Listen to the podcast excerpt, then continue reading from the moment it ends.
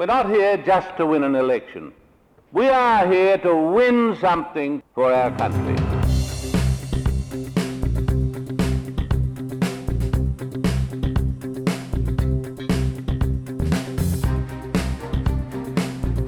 Hello, I'm Nick Cater from the Menzies Research Centre, and this is the Water Cooler Conversation coming to you from the Engine Room of Ideas here in Sydney. In this edition, I want to focus on the tragedy of the botched withdrawal from Kabul by US forces, what it means for that country, its people, our security, the standing of the US, and not forgetting what it means for those people with a great deal invested in the outcome in Afghanistan, the men and women who served there either in uniform or as civilians. Dave Sharma is one of the most objective and intelligent observers on these matters that I have the good fortune to know. I first got to know him as the Australian ambassador to Israel, a position he assumed in 2014 at the frighteningly young age of 37. He left the diplomatic service to stand for the federal seat of Wentworth after the retirement of former Prime Minister Malcolm Turnbull. Winning the confidence of voters was not as easy as it should have been and not as easy as I thought it would have been, but nonetheless, I was personally delighted when he got there at his second attempt at the 2019 election, which just goes to prove what I've always thought about this guy. The more you get to know him, the more you like him. Dave Sharma, thank you for joining Watercooler. So, Dave, I've been particularly looking forward to our discussion today as an opportunity to talk about something other than the war on COVID. But uh, regrettably, of course, we must focus on a much, much far more serious military war, the war in Afghanistan, and the um, images that we've seen this week and what they symbolise. First of all, with your foreign affairs hat on, your your experience as a diplomat uh, in that sphere. How do you see this week's events in context of a 20 year war? Look, I think this week's events have been an unmitigated tragedy and a fiasco and a disaster for anyone that cares about United States standing and credibility and the strength and cohesion of the Western alliance system. Um, I don't think there's much in the way of sugarcoating that you can do. The, the, the pictures and the imagery themselves are very damaging. The chaotic scenes at Kabul airport and desperate Afghan civilians clinging to the undercarriages of departing C-17s and C-130s and falling to their deaths. Um, but there's sort of ignominy and dead of night nature of the departure of US forces. They left Bagram, of course, without telling their Afghan local partners. Um, President Biden, in fact, accelerated the withdrawal timetable that President Trump had agreed. And there was no effort made whatsoever to hold the Taliban to the commitments, limited though they were, that they had made as part of this withdrawal arrangement. So I think it's it sends a really damaging signal about the strength of US security assurances to other allies around the world, their their willingness to to stay and fight and shore up local partners. Uh, and it will have a sobering effect upon all those, and this includes Australia, all those countries that depend upon or rely upon US security guarantees, security assistance for their own national survival. Uh, it, already in Taiwan this week, I mean, unsurprisingly, this has been a matter of very live public mm. debate amongst uh, Taiwanese commentators and think tanks and governments because they've seen the United States turn on a dime. We're talking about a commitment that was two decades long, $2 trillion spent, over 2,000 American lives lost. Um, and the Americans have just sort of turned on a dime and, and left. Uh, and I, the thing I find most frustrating here, no one was asking the United States to send in another 100,000 troops. No one was asking them to um, shed a lot more blood or spend a lot more treasure. We'd reached the point where the US presence there, the NATO presence there, was sustainable, sustainable financially, sustainable um, diplomatically and politically, and sustainable uh, in terms of a sort of a, a commitment of service people. You know, the, the, the presence there was about one fifth of what they've got in Korea. No US servicemen had died now or been killed rather in over 20 months. But the mere fact of the US presence, as it does many places around the world, stiffened the spine and shored up the Afghan national forces and acted as a deterrent to not only the Taliban, but any number of other outside actors, outside actors that are now going to exploit this vacuum. Dave, Kabul 2021, Saigon 1975. It's an inevitable comparison. I want to come back to that, but very first, I think high up in this conversation, I think we should talk about the Australians who served in Afghanistan, uh, and uh, many of whom will be feeling, I guess, very flat at the very least right now that everything they put in to that country, including putting their lives at risk, many of them, one of your colleagues, known to both of us, um, suffered some terrible injuries there, from which thankfully he's recovered to represent the seat of Herbert in Queensland. But you know, my, my, my thoughts immediately went out to to guys like that um, and what we can do because you know, as, as you and I recall, the impact on Viet- veterans who'd served in Vietnam of that uh, rather ignominious withdrawal in 1975 and everything that had preceded it was profound. Uh, uh, and the, the fact that they they felt that they'd fought a war that was desperately unpopular and they were they were persona non grata. I mean, you know now, you go around country towns and you'll spot the Vietnam veteran in the pub very often at 11 o'clock in the morning. What can we do, or what should we be doing to reach out to um, our veterans to, to tell them that uh, they've honoured their country in a great way?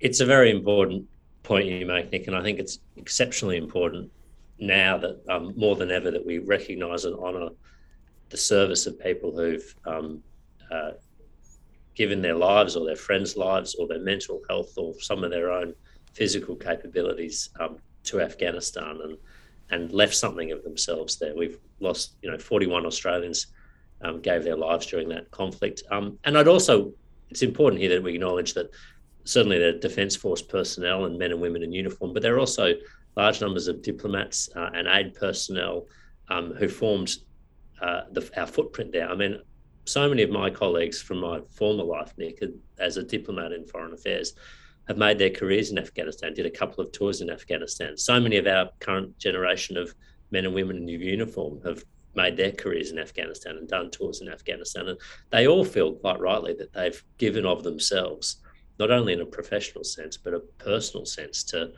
um, support this country uh, and um, nurture this country.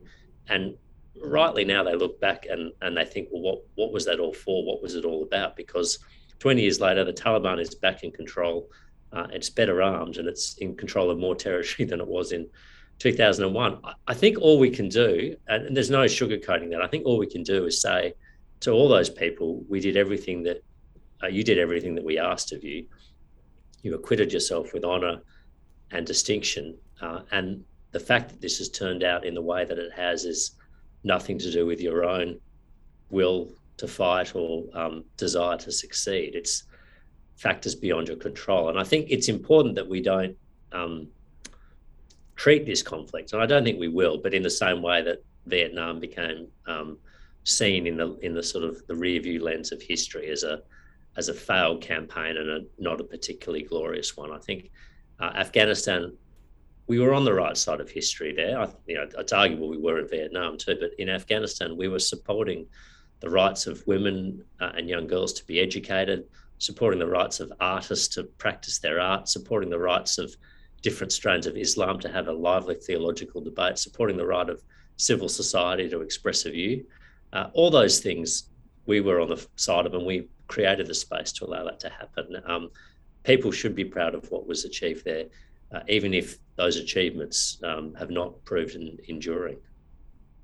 I, I might put my position on Vietnam at some stage if I'm brave enough because um, uh, it runs contrary to the narrative and I've, I've lost friends on this topic. But look, the comparisons with Saigon 75, Kabul 2021, I, I just, um, you, you just can't ignore them in my book. Um, and let me, let me tell you a couple of anecdotes from my own uh, career as a foreign correspondent that might illustrate that. Uh, in 1995, 20 years after the fall of Saigon, as I, I still insist on, on calling it, um, I was in um, what is now Ho Chi Minh City um, uh, to follow up, you know, 20 years later in the stories. And one, one story that drew me, I couldn't, wouldn't let me go, was the story of the uh, Australian consulate, I believe it was then, uh, because it was situated in the Caravelle Hotel there in the main uh, street in the main square next to the town hall, just opposite the Rex Hotel, where the, the daily briefings would occur for the American reporters um, uh, often known as the five o'clock follies, but I, I, I divert. I, I, I wanted to find out what had happened to the locally employed staff at that consulate when the Australians had to abandon it uh, just before the Americans left. Uh, very similar situation, as you can see, the parallels, they're, they're, abundantly clear. There were stories at the time that the, the then head of mission um, had f- fled in a plane with his family, his possessions, and his dog, and left behind um, the uh, you know the locally employed staff, who were, of course, it's real serious danger from the incoming communist government. But of course, on investigating it so often, I found that story to be completely untrue. He'd, he'd pleaded with Canberra, with Gough Whitlam, in fact, who was then raised a de facto uh, foreign minister as well as being prime minister, to allow the, the, the uh, staff to travel with him and had permission refused. Now, it's far too early to know details of the circumstances now, but I think you and I have enough confidence in in um, Peter Dutton and others who've been involved in this to know they will have done all they could. Uh, but what can we now do to assist those people who, who worked for us, not just in the in the diplomatic section, of course, but with our military and all sorts of other things we were doing there? Look, it's it's important we do all we can, and I'm I'm confident and pleased that of the resourcing we're putting into this and the risk that we're exposing our people to to allow this to happen. As you know, we've got Defence Force personnel uh, back into the theatre. Um, we've got C 17s and C 130s. We've got people on the ground at Kabul airport now that are processing these individuals. And I think it's, it's helped a little here by the fact that we did actually withdraw our diplomatic presence a few months ago now, as you'd recall. So we, we have had an orderly departure from Afghanistan, and it's given us some time that we don't have to worry about our own people. We can just worry about the people to whom we owe obligations.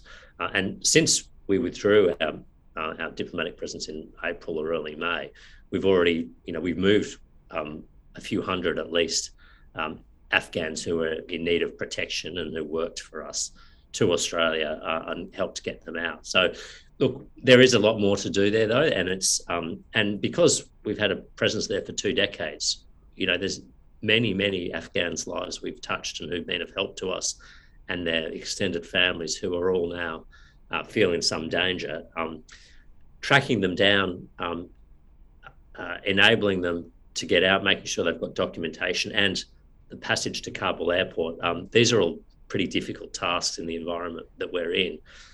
But I think if, as long as we, I mean, the, the best we can do, I think, is to um, maintain an air bridge to Kabul, which we have, um, process these people as quickly as we can, not be overly um, legalistic or bureaucratic in how we're assessing some of these claims. I think it's better to err on the side of um, generosity here, at least whilst we first get people out of Afghanistan. We can sort out some of the paperwork um, later because time is not on our side here. Uh, and I think um, beyond that, though, and I, I, we've made a start here, I think we need to have a very generous and dedicated humanitarian intake to people who may not have worked for Australia, but who rightly flee for their lives under a Taliban regime, fear for their lives under a Taliban regime. And especially here, um, I'm thinking of uh, women, uh, girls, artists, creatives, people who've been outspoken in civil society. All these people uh, will rightly be fearing for their lives under a Taliban regime, and we should be offering them protection. I mean, uh, I know the rest of the world has an obligation there too, but certainly, certainly we do. But it's it's it's it's a conundrum. It's a a very difficult one, isn't it? Because as we know, the uh, the notion that uh, amongst you know the vast majority of deserving cases who who who not only need our compassion, but we have a duty to to give it to them.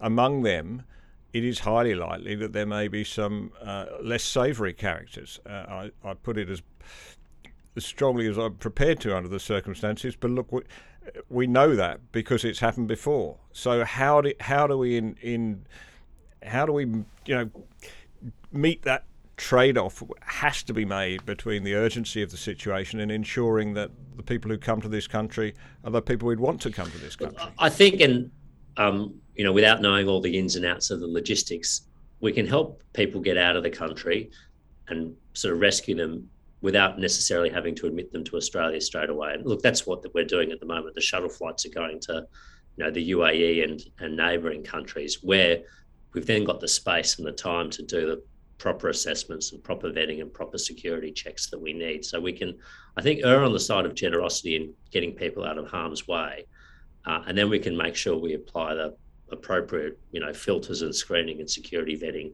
once they're in the UAE or even in even in Pakistan, where we've got an official diplomatic presence and there's a government that works, we can do some of these background and identity checks. I mean, it is important we do that. I, I, I accept that, and nothing would undermine Australian support for a generous refugee program more than finding out that we were importing unwittingly people who are Taliban or Taliban sympathisers. Um, so we need to make sure we maintain the integrity of that program, but we also need to, you know, get people out of harm's way. I think as quickly as we can. And I, would expect and I hope that some of the UN agencies, particularly UNHCR, will, you know, establish a significant presence in the countries around Afghanistan to which people will be fleeing to make sure that they can start to process these people and, and assess their claims as refugees. As somebody who was in the diplomatic service, I know you're probably you've probably got a, uh, an inbuilt fear of being holed up in the corner of a bar somewhere with an old foreign correspondent and being told the war stories. But look, I'm going to oh. share you one more of anecdote anyway because I think this makes uh, a, a, a, serious point. Uh, when I was in Hong Kong in the early 1990s, I was lucky enough to get to know a guy called Hugh Van Es, um, who we used to be in the Foreign Correspondents Club there in Hong Kong every time I went in, and always never short of a drink. People were always buying a drink. I discovered what his secret was uh, when I got to talk to him. He, he Hugh Van Es uh, who's now sadly departed at the age of 67. But Hugh, Hugh was the man who took that very famous photograph, uh, which podcast listeners won't be able to see it. We're going to try and put it up for YouTube viewers, but when I describe the photo, you'll know it in your head. It's, it's the one that shows uh, the real, the top of the U.S. Uh, embassy in Saigon in uh, April 75, if my memory serves me correct on the on the month. 75, yeah. Yeah, and uh, and there's a ladder going up to the top of the roof and a helicopter picking people up, and there's this long stream of people waiting to be evacuated. Uh, and Hugh dined out on that picture for the rest of his his all too short life. Mm, and, and, good on him. Uh, his colleagues used to say that it, it was a pure accident that he just happened to point his camera in the right direction. At an era, of course, when you only had one shot, or you had 36 shots on a roll, it wasn't like today. Yes, yes. But it's it's, it's an iconic shot, and, and in many ways has come to symbolise that war, um, or certainly the the way that war ended. Um, now you flash forward to this week, earlier this week, and you see those images uh, from the airport of Kabul with people clambering to get on the the C-130s, I think, and um, and and clambering to get onto the air bridge to get into a, into jets and you go, this is the this image is even in this day and age of you know when we've got a 30 second attention span this is the image that's going to define this uh, campaign despite all the good work that's gone into it. And what's more there's a danger that it really will come to symbolize the declining strength of the US now I think that's wildly overblown. I, I think anybody who thinks that is probably foolish.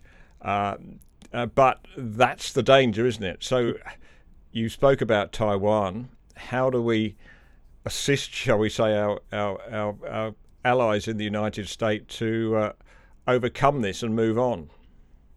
Well, it's a it's a very good question, and I have been thinking about this. I mean, my assessment would be that what we've seen in the last week in the imagery from Kabul is is very damaging, but it's not irretrievable or irrecoverable. And you know, Saigon and I mean, let's remember there, there are two quite low points for um, American standing in the world in the 1970s. There was the fall of Saigon, and then there was the overrunning of the American embassy in Tehran in 1979, the Islamic Revolution, the toppling of the Shah, the long hostage crisis, which um, at the time, you know, was characterized in this sort of feeling of malaise in the United States. The United States had become uh, rudderless and lost the will to fight and was losing to the Soviets and, and everything else. And of course, you know, a, a year later, um, President Reagan was elected, It was morning in America, um, and America was back in quite a big way through the 1980s. So none of this is sort of um, this is I think it's definitely a significant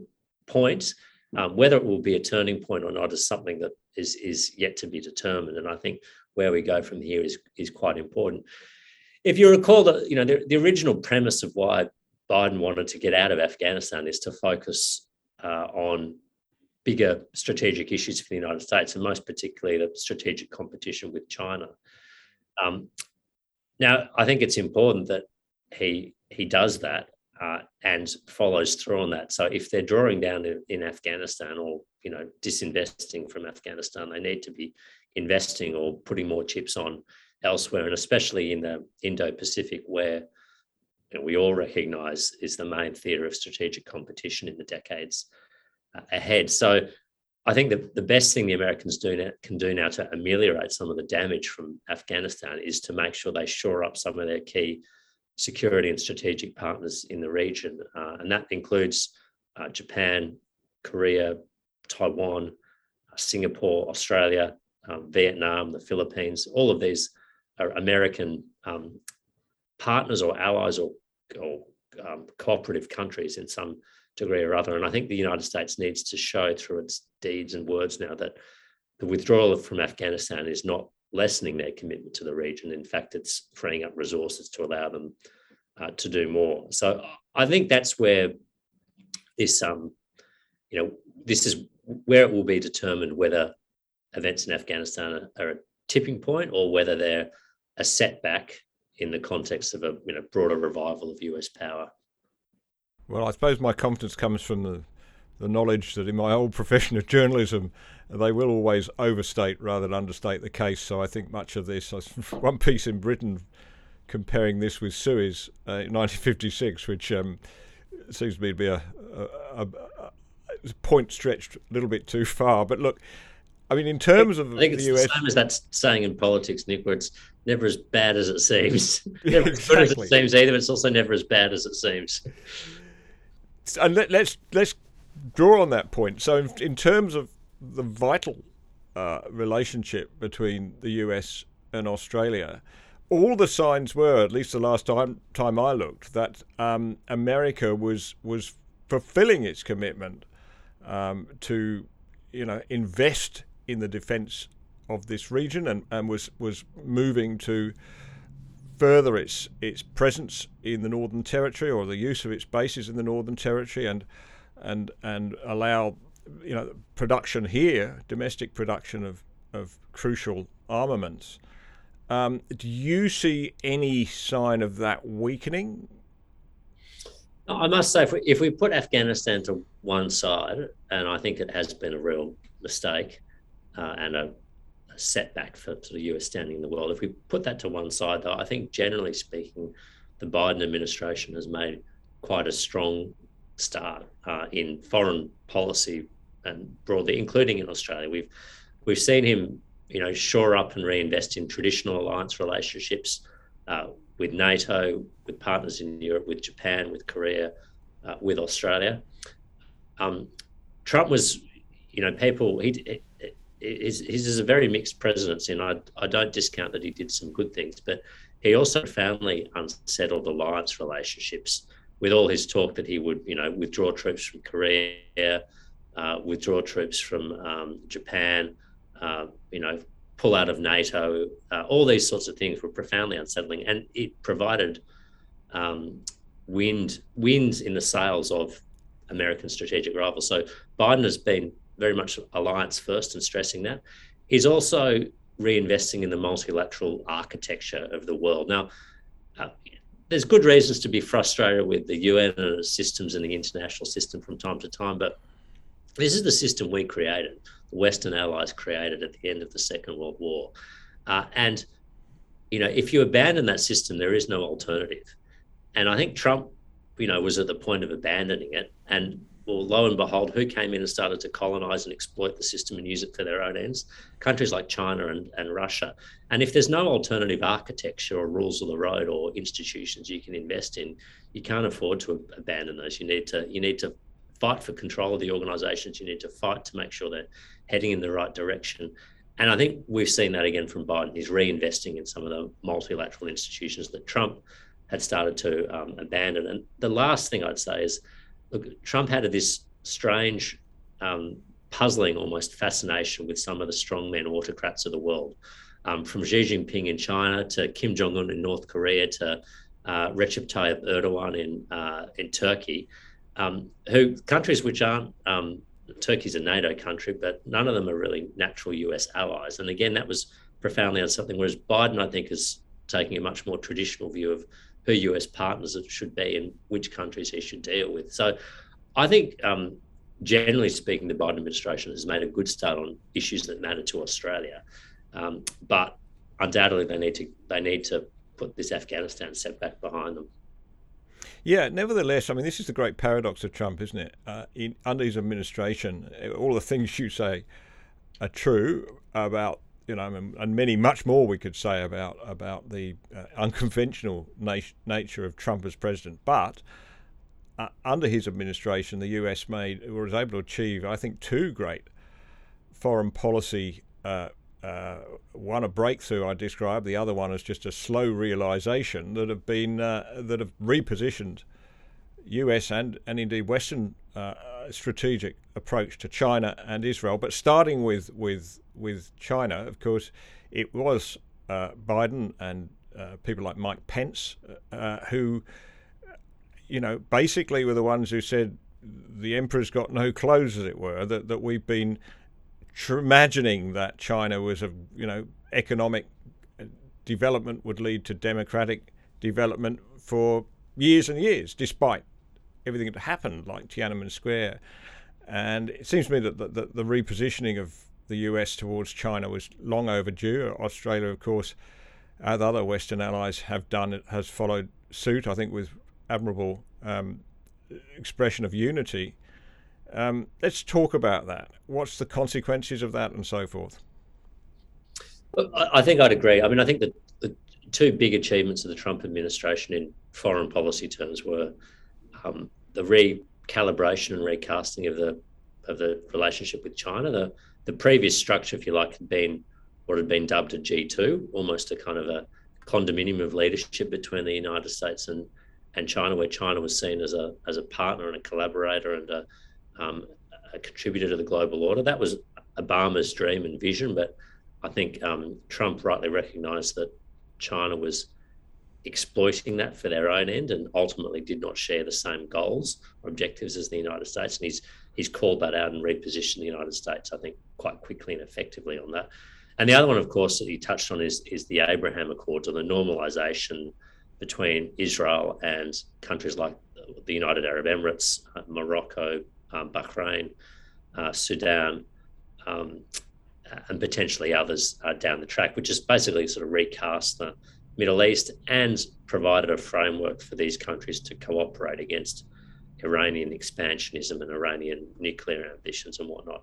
Uh, and I think those will be, I mean, that's probably the two most important um, foreign policy achievements of the Trump administration. And uh, I think rightly the Biden administration has given, I mean, is, is preserving and adopting the doctrines and the policies on, on all of those issues. And I think that's that's very wise because that's something that Trump did undoubtedly get right.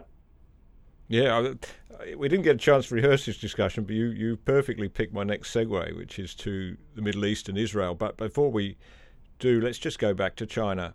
Um, there seems to be two schools of thought developing. Um, one, which I think is becoming increasingly um, uh, unfeasible, is the idea that we've just got to pull our heads in, that if we were nicer to China, it would be nicer to us. Uh, I think the you know it, this Cold War, if it is a Cold War, let's not get caught up in the in, in the name, but this we didn't pick this fight with China. We wanted to trade with them. We wanted to send them our lobsters and our wine and everything else. We wanted to be good neighbours. It, it, when you get a country like China that, that is shows every appearance of wanting to pick a fight, how should we respond? I don't think we had. I mean, I think we've responded entirely appropriately. And I don't think we had any alternative if we wanted to remain a sovereign, independent country in charge of our own national decision making. And I think this is what people who the sort of the apologist school fails to understand or misrepresents. Um, China was asking of us or expecting things of us that no self-respecting, sovereign, democratic nation accountable to its people could ever uh, freely give. I mean, I think China's vision of the relationship with with Australia was a sort of a subservient one where um, Australia benefited economically, but China enjoyed a veto over areas of foreign policy or national decision making. Because if you see where the rubber hit the road here, uh, or, or, where this sort of conflict started, it was because of decisions that Australia took in our own national sovereign interest that China found objectionable. The exclusion of Huawei from the 5G network for a national security reason, the introduction of um, foreign interference transparency scheme to make sure that foreign actors were not corrupting our political system or our, our public debate. Um, our desire to see the origins of the coronavirus properly investigated so that we could prevent a future recurrence uh, of this, the changes to our foreign investment screening laws to make sure that we um, were not allowing assets to be controlled offshore by state actors. Now, all these things, in, in my opinion, are normal things that a, a sovereign country does to protect its own interests. And certainly China does this all the time and many times more. You know, the ability to, um, the idea that Australia could support um, political actors in China is laughable, or that we could acquire significant, um, you know, telecommunications or critical national infrastructure assets. Again, China would never permit that, and they're within their rights to do so. They're permit, protecting their sovereign interests. But this is all we have been doing uh, in this, and the fact that China has found that objectionable um, shows you the sort of relationship that they expect to have. And you know, it. I think it goes back to the the history of how China has viewed the world and and the the way they like the world order structured. If you look at their history, it's a hierarchical structure. It's with you know the Middle Kingdom and China at the apex of civilization, but also diplomatic relationships with countries in in in the satellites in varying degrees of subservience or obeisance or fealty to that central power. That's how China has traditionally been constructed. It's an empire traditionally. This is how it's behaved. This is its political structure, and this is its global, you know, geopolitical structure. And I think under Xi, we're seeing that preference for that particular world order uh, expressed again. And that's not the world order we, we live in. We live in the world order of the sovereign equality of states, the Westphalian system, uh, and I think this is where this is where the, all the tension in the geopolitical system is coming from right now. It's because of a fundamental difference in how the world order should be structured. And people that don't recognise this, I think, are always going to misdiagnose the causes of these problems. They're not they're not just behavioural or incidental or around a particular incident or, or trade dispute. They're much more um, fundamental and structural than that. Well, that's right, and and and the fact that um, we seem to forget for a while that China had remained a communist country under communist ideology, albeit of a, a variety of their own, uh, long after the Cold War had ended in Europe uh, mm. and the fall of the Berlin Wall. Um, but look, I, I, was an early adopter to the view that, that China's regime had not changed its spots, and I, am not going to. I promised that that would be the last foreign correspondent experience story I was going to tell you, but I, I had a few nasty experiences covering China, including a very unfortunate uh, evening spent with the People's Liberation Army once. Uh, um, but I won't go into it, except that I came away thinking, you know, this this this regime is not a nice one. And by contrast, um, on a handful of occasions when I had the opportunity to go to Taiwan, it was like you know, feeling I'd been liberated. Uh, China, Taiwan was a, a, lively, friendly place. People would stop and talk to you in the street. Unlike China, you know, where where the effect of a communist government is really to destroy the social fabric. Um, you know, it was just chalk and cheese. But the thing is, you know, this goes to the point that we have to keep making. It's not the Chinese people, because the people of Hong, uh, Taiwan, of course. Um, either came there from China or, or, largely descended from people from the same stock. So it, it shows the value of democracy, it shows the value of freedom and why we're on that side. So here's the here's the big question. You know, in the event that mainland China attempted to take over Taiwan by force, does Australia have an obligation to go to support them as a fellow member of the free world? Nick, I'm going to, um, you know, hypotheticals are always dangerous in foreign policy. John John Howard was. I think I, I always recall him using this phrase is that he didn't deal in hypotheticals or some variant uh, thereof, he won't engage on hypothetical questions, uh, and they are particularly dangerous when it comes to these questions. I mean, all, all I could say that I think there was it would depend very much on the circumstances at the time, like any um, international engagement would. I think, obviously, um, you know, the, the, main security guarantor of Taiwan is the United States. Uh, um, that would be the principal country that you would expect to come to Taiwan's uh, aid if they were um, attacked by China. Australia has an alliance relationship with the United States.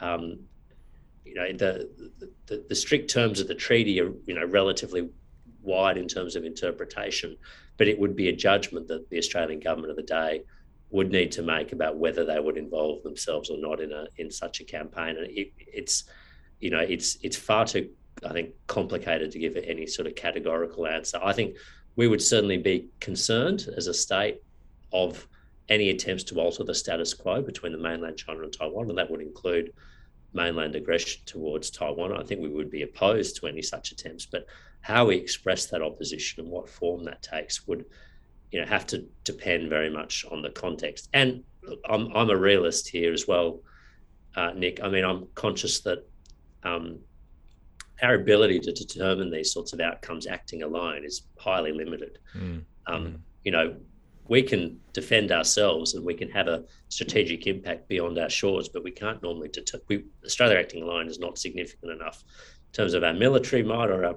force projection capabilities to sort of be a determinative factor in these deliberations. So, um, you know, you always need to keep that in mind that what we might want to see happen is not necessarily what we will be able to achieve. You need to make sure that ends, you know, correlate with means.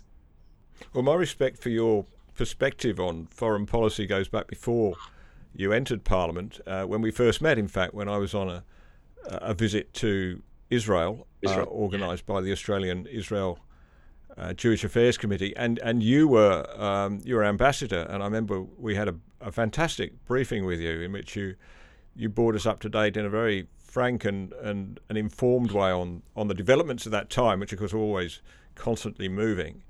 Um, so I'm interested to know what you what you make of um, the current situation. Let's start with where you where you began on the the Abraham Accords um, and and those you know those bilateral relationships essentially those bilateral normalization of relationships between um, Israel and and some um, strategic um, countries in the region that has really had the effect of of I think quite helpfully of, of taking the Palestinian issue a little bit out of the spotlight, at least in terms of settling and coming to peaceful resolutions. It's no longer the the sole issue that is the obstacle in its way, and better that way, in my view, because we can deal with that issue in its own right. Mm. Um, it, would that be your view? And and also, can you bring me up to date? I mean, how how is that uh, initiative, that great initiative, going right now? Look, it's it's in very good health. I mean, there's a there's a new government in, in Israel, as, as, as you know, a new Prime Minister Naftali Bennett, a new Foreign Minister uh, Yair Lapid. I, I know them both well. I dealt with them often when I was in, in Israel, and they're both very capable and competent and serious individuals. Uh, and I mean, even in the last month, I think uh, Lapid, the Foreign Minister, has been to the United Arab Emirates. He's opened the Israeli embassy there. Uh, a new uh, Emirati ambassador is in Israel now. I think last week or the week before, he was in Morocco. First visit by an Israeli foreign minister in two decades to Morocco. Again, in the process of opening embassies and establishing diplomatic relations. Uh, so I think those, the sort of the openings of the Abraham Accords are, are going from strength to strength. And interestingly, you're seeing as well, which I think is is quite interesting, the sort of people to people ties that ultimately are the foundation of any relationship beginning to blossom as well. You've got um, Israelis tourists traveling to the UAE. You've got Israeli business people and tech entrepreneurs traveling to the UAE. Um, you'll soon start getting, I mean, it's just started as a trickle now, but Israeli tourists going to Morocco. There's a lot of Israeli Jews, uh, you know, Sephardic Jews or um, Mizrahi Jews, Eastern Jews, trace their ancestry to Morocco. So a lot of Jews are interested in going back and looking at their ancestral homes and their villages. So we're seeing tourism happen there as well. And ultimately, you know, business and commerce and tourism and people to people ties are ultimately what underpins state to state relationships. And I think the fact that those are happening in, in these relationships shows you how positive um, how positive the, the prospects for them are.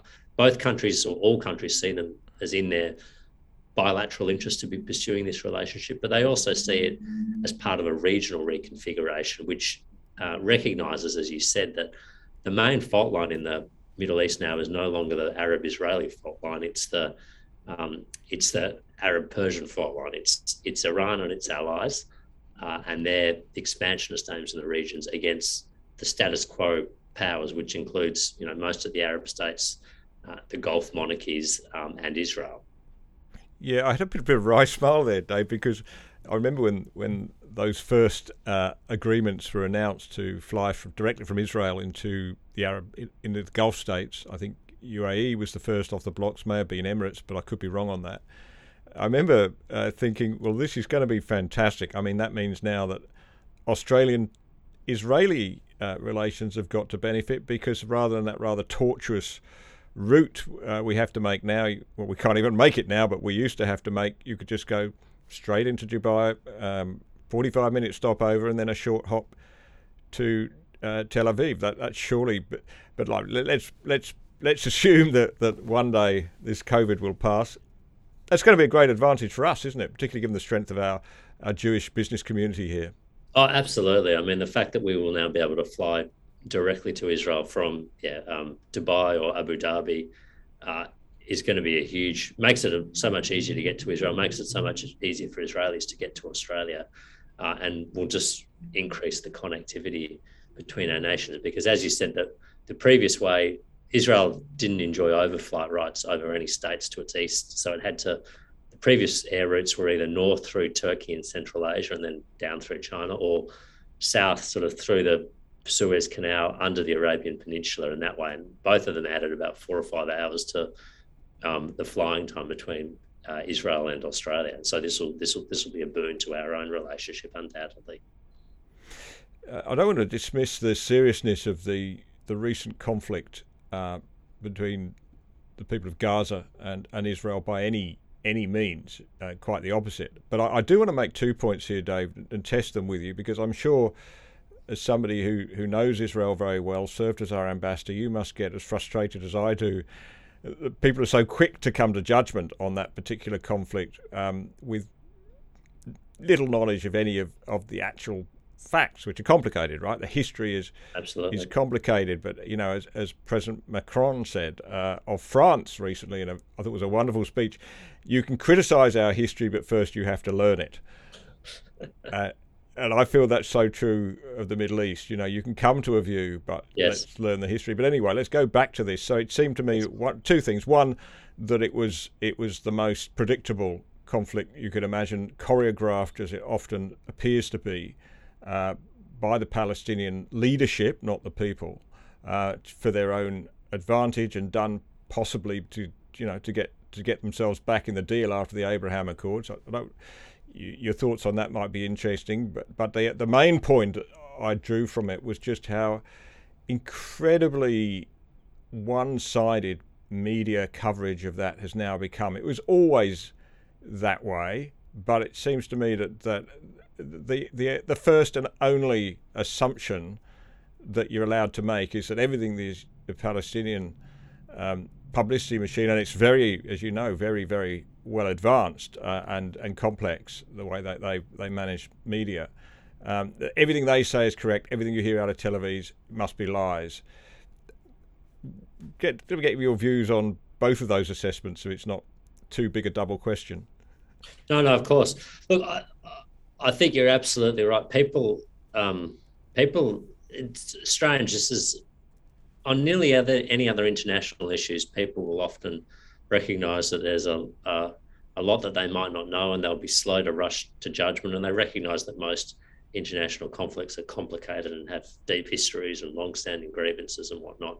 Uh, and um, you know people will often not profess a clear view but the israeli-palestinian conflict um, for some reason you know people have a high degree of certainty about who's right and who's wrong uh, and they seem to be very quick to attribute you know motives to either side and blame one side and, and not the other. And it, it it doesn't make any sense in this in this conflict to my mind. I mean the most recent conflict and people need to understand this is very difficult to explain it sometimes but the most recent conflict started because hamas was firing rockets at civilian populations in israel um, that's the reason the conflict uh, of early this year started. It's also the reason that the conflict in 2014 started. Mm. It's also the reason the conflict in 2012 started. And it's also the reason the conflict in 2009 started. It started because of Hamas aggression against Israel. Israel is not occupying Gaza. Israel is not in Gaza. There are no Israelis living in Gaza. There is no IDF presence in Gaza. The Gazans are left to govern themselves. Um, Hamas does a bad job of governing Gaza but that's really between them and the Palestinian people.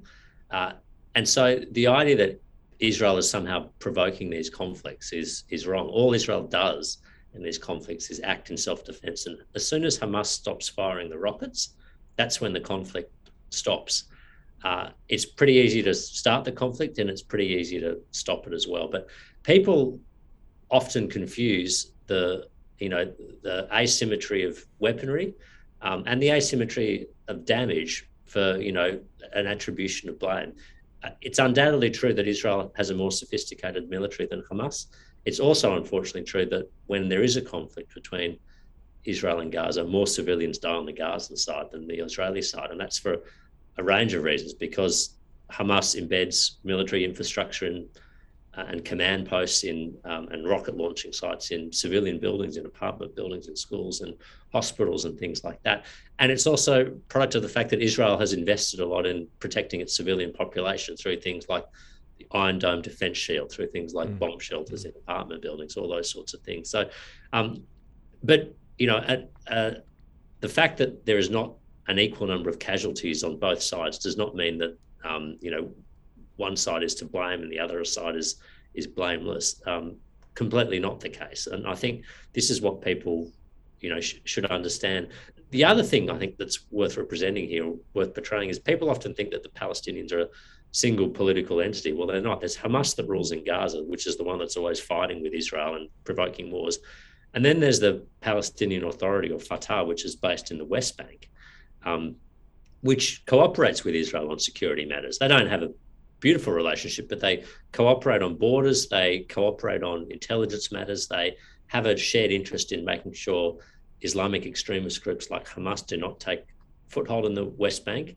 Um, they have an interest in stopping terrorist attacks, all these sorts of things. So, one part of the Palestinian population wants to live alongside Israel. They want an independent state, and I think that's a um, completely legitimate expectation and aspiration but they're interested in getting it through negotiation and diplomatic means. The other part, which is ruled by Hamas in Gaza, is not interested in coexistence with Israel or the Jewish people. It, its its own mandate wants to wipe Israel from the map and, and reclaim all the land west of the Jordan River for a Palestinian state. And I think in that situation, I mean, Israel doesn't have a lot of a, a lot of good options. There's, there's there's there's not much it can do when an entity that's committed to your own destruction um, commences wars against you all you can really do is defend your own population and try and prevent it from happening again. And that's what Israel uh, did do in this last conflict. Yeah, I mean, anybody who thinks our parliament is chaotic um, should have a look, of course, at Israel's. Um, you know, it, it, it's it's very hard in their system of government to get a you know a strong uh, majority either way. So it's always a coalition of some sorts, and it's always lively. But here's the point about it: is that it is a very, very uh, active democracy and a very free country. And, and the, the things, both both my visits there, I've come back uh, absolutely in no doubt where we stand as a nation and which which side we uh, should support in, if you see this as a battle between freedom and tyranny, as it certainly uh, looks like at the moment. So uh, it must disappoint you, as it, it disappoints and, and scares me a bit what's happening in our to our Labor Party, which is really split on this question. I mean, there was very, very strong supporters of Israel in Labour, as you know, uh, particularly in Melbourne. Um, Bill Shorten, for instance, um, Julia Gillard, you know, uh, I could go on, but um, less so in in New South Wales. And it seems to me that the New South Wales side that want us to do everything to recognise and support the Palestinian nation, as they call it, um, is the right way to go. How do you read what's happening in the in the Labor side, and how how serious should we take this? I think um, I'd make two points.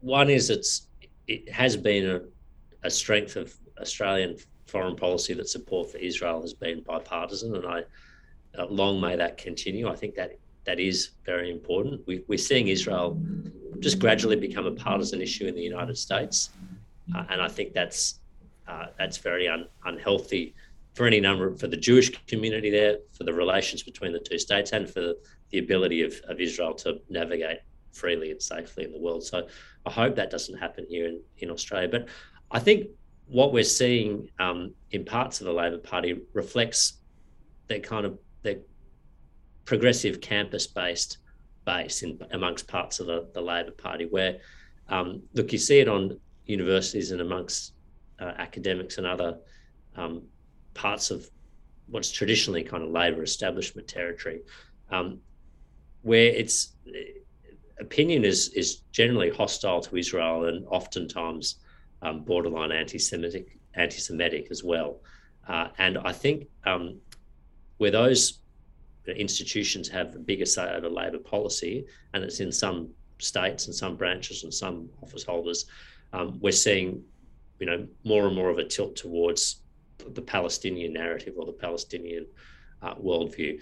It's not uniform at all, and I, I, look, I would say that amongst, you know, the, the current leadership of the Labor Party, um, you know, I think Anthony Albanese has said the right things on this issue. I think Penny Wong has said the right things on this issue. I know Penny travelled to Israel, uh, has been there a number mm. of times, mm. and I think that's important because it's the people you're most most worried about are those who reach these judgments without having gone to see mm. the situation and the facts for themselves. Look, and people can have a different view on this conflict. I respect that and I appreciate that. That's our, our political system. But people, as you said with your Macron quote, um, you know, people need to inform themselves of the facts before reaching a view. And some of the most activist voices um, within the Australian political debate, including within the Labor Party on this, have not bothered to inform themselves of all the complexities of this conflict.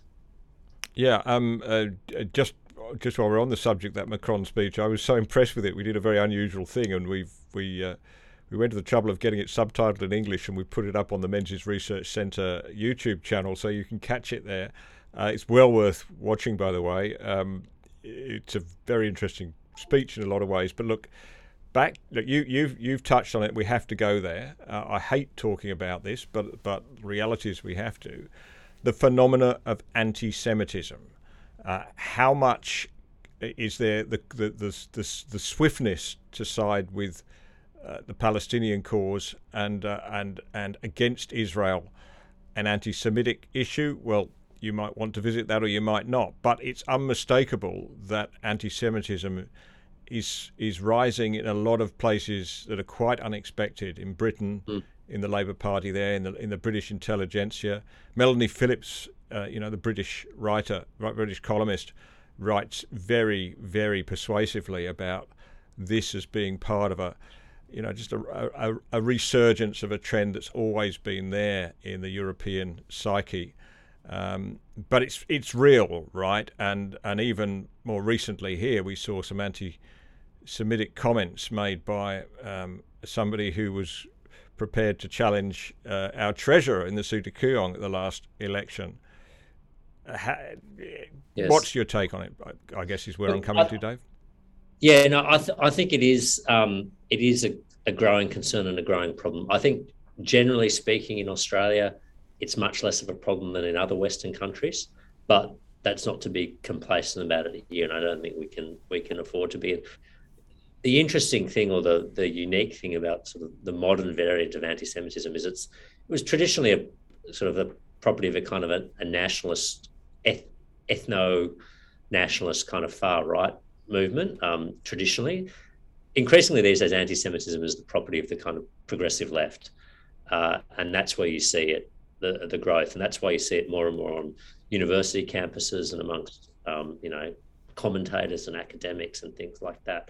Um, and I think that's that's the bigger concern. Now, you know, there's always it's always important to draw a distinction between legitimate criticism of of Israel and Israel's government. Israel should be just as subject to criticism in their government as, as any other country or any other government. But where it veers into anti-Semitism, of course, is the sort of delegitimization of um, the right of the Jewish people to have their own nation state, the right of Israel uh, to exist, um, trafficking in stereotypes about you know Jewish power and influence uh, around the world, um, uh, and and kind of uh, putting forward you know damaging stereotypes about the level of power and influence uh, they have around the world. Uh, this is where I think you know this is where legitimate criticism of Israel crosses into um, anti-Semitism, propagating stereotypes, delegitimizing Israel, um, or holding the entire Jewish people accountable for the actions of the state of Israel. And I think that's what we need to watch very carefully here. Uh, I noticed in the last conflict, um, from uh, look, I've got a sizable Jewish community in my electorate, uh, and a number of the younger um, Jewish adults in my electorate who are students um, suddenly found that the hostility being directed towards them on university campuses um, on about Israel's conduct they found very unsettling and, and they hadn't sought to engage in this debate they hadn't gone out there and I said Israel is right and Hamas is wrong. They're just getting about their lives and going and doing their study groups, but they suddenly became the focal point for a lot of very unwelcome um, attention. And I think that is really concerning because this sort of, uh, you know, corrodes the, the base of our society and our social cohesion as a society and our ability to get along. If people are being made to being singled out and victimized and, and, and held to a different standard to, to other individuals because of their in this case because of their religion. I think that's that's a worrying sign, and I it does concern me in Australia that that this sort of general trend is on the rise. Yeah, and and maybe we can just spend a little bit of time before we close in just just squashing some of those stereotypes, perhaps by creating a new stereotype of the true the true portrait of the Jewish uh, citizen in Australia. First of all, they're not uh, I think often exaggerated. Their numbers are often exaggerated. It's a fairly small group. I think even within your electorate, what it's in the low single digits um, as a percentage. Um, I think it's about eight, eight, eight or ten percent at most. I think, yeah. Yeah, well, you compare that with some of the seats out in Western Sydney, where you've got twenty percent plus of Muslims, uh, uh, and overall, of course, much much larger numbers. They are uh, becoming a smaller and increasingly smaller in percentage terms group, but they're an exceptionally civic-minded uh, people in my experience, and, an exceptionally great contributors to Australian society, both in terms of philanthropy, in terms of enterprise, in terms of their determination to be good citizens. And mm. you know, I don't want to single out above some some you know the many other fantastic um, groups that have come to this country, but but you know that strikes you about them we need to stand by them and support them and, and recognize the great contribution they've made to our culture and the economy, I think, more openly than we do. I think that's true. I mean, look, Jewish Australians arrived in Australia on the on the first fleet from, from London. They've been here since the beginnings of, of settlement of Australia, and they have made an immense contribution. I mean, our finest generals, General Sir John Monash, some of our biggest philanthropists, mm. some of our most successful uh, business figures like uh, you know Frank Lowy amongst others, um, some of our most brilliant legal minds, uh, some of our you know best artists and most uh, creative talents. Uh, you know they're all um, Jewish Australians and they're they're proudly Australian. And there's no doubt about their uh, nationality or loyalty to Australia, but they're also um, they're also proudly Jewish and they practice their faith and their religion and their traditions and observe uh, all of those things. And that's, I mean, this is what makes Australia great, of course. Mm, mm. We don't demand only a single form of identity, and you don't have to be Australian at the exclusion of being something else. We, you can be Jewish Australian, you can be uh, Indian Australian, you can be Muslim Australian. Uh, you know, you can be any number of things. We accept that as as an identity because we we don't we're not narrow in how we define our nationalism. We just um, expect adherence to certain civic norms and the upholding of you know democracy, the rule of law, equal rights, those sorts of things is what defines being an Australian. And I think Jewish Australians have made an immense contribution to that. And and if we start to sort of, um, I mean, why I worry about anti-Semitism is, yes, it's a concern to the Jewish community, but it should also be a concern to every Australian because this is how you sort of unravel a national identity and, and, and set parts of society against one another um, and make judgments about the loyalty or otherwise of different groups to Australia. And pretty soon, you know, you're at a, you have got quite a divided and fractious um, and non-harmonious society that's always fighting with another group about it, about who is the more Australian or who is the more patriotic or who is the more deserving of being there. And that's the that's a recipe for national ruin and disaster. Yeah, and we shouldn't forget our esteemed treasurer, of course, Josh Frydenberg, in that list of luminaries. But I've got one more very short question for you. I'll be pleased you mentioned that, Nick. Indeed, he will. But uh, as a as a just before I do, I can't resist the segue you've just given me to plug uh, an MRC book, which is about to come out, God and Menzies by David Furse-Roberts, which is a very important book. Firstly, because it draws this uh, direct connection between the Judeo-Christian tradition and the principles that underpin the Liberal Party uh, through the person of Robert Menzies, who is a man who understood faith uh, in a very profound way, and, and much of that thinking became incorporated into the Liberal Party. We'll be saying a lot more about that later. I just think this is such an important book, particularly at this time. God and Menzies, David Furse-Roberts. You can pre order it now on our website. I'll put a link up to that in a minute. Um, but the final question, Dave, is um, I couldn't help thinking when um, you know the position of Secretary of Foreign Affairs uh, was advertised recently with the uh, retirement of from that position of Frances Adams that uh, uh, many of your colleagues I know have said to me that you would have been an admirable candidate for that position. You you you had a very um, uh, a very uh, good career in foreign affairs. The the post of ambassador to Israel, of course, is is no small deal. But you went another course, um, uh, exciting one in some ways, but you know, I, I, look at you guys in Parliament House and think, who'd want that job? Any regrets? No, no, no regrets. Although that's not to say I don't miss parts of my old my old life. The the job security and the certainty, uh, and um, other elements of it. But no, no regrets. I mean, I think you know I've, I've always recognised from my time in government on the public service side and elsewhere that, you know, rightly in Australia, the big decisions in our national public life are taken by elected representatives, and that's how it should be. So, um, being a bureaucrat and a senior bureaucrat, you can you can achieve great things. You can make a great contribution to national affairs, but ultimately the direction of national affairs is set by the parliament, the elected representatives, and and the government and I think that's where I've always been. You know, that's that's what drew me to it. Um, yes, there are sort of um, perils and pitfalls that come with the profession uh, of politics. It's certainly a much tougher profession, to be honest, and a tougher career than being a uh, a diplomat. Um, but in the the upside is it's it's more satisfying, uh, and you get to have a bigger say and a bigger voice on national affairs. So, um, no, no regrets. Um, uh, it was a you know a bit of a sliding doors moment for me deciding to go into politics rather than stay in diplomacy. But I'm I'm glad that I've done it. David, my, my most recent interview with Greg Sheridan, which people can see on the website or can um, listen to the podcast, um, we ended up spending the whole time talking about religion because religion, that's his, a sub. His new book, yeah. Yeah, uh, which was fantastic. It was it was a really good conversation. If you haven't called up on it, um, I'd really recommend it. But um, and the book indeed. Um, but but the point is, of course, it means I uh, we didn't get a chance to talk to Greg uh, and put Jory's expertise on foreign affairs.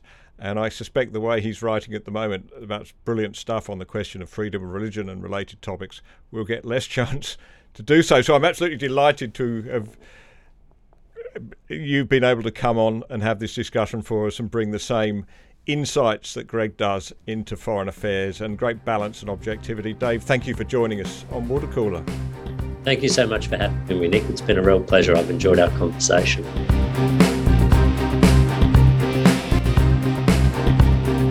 Been listening to another water cooler conversation brought to you by the Menzies Research Centre. We'd like to bring you many more, of course, and you can help us by subscribing from just $10 a month go to www.menziesrc.org slash subscribe. I'm Nick Cater, and thank you for listening.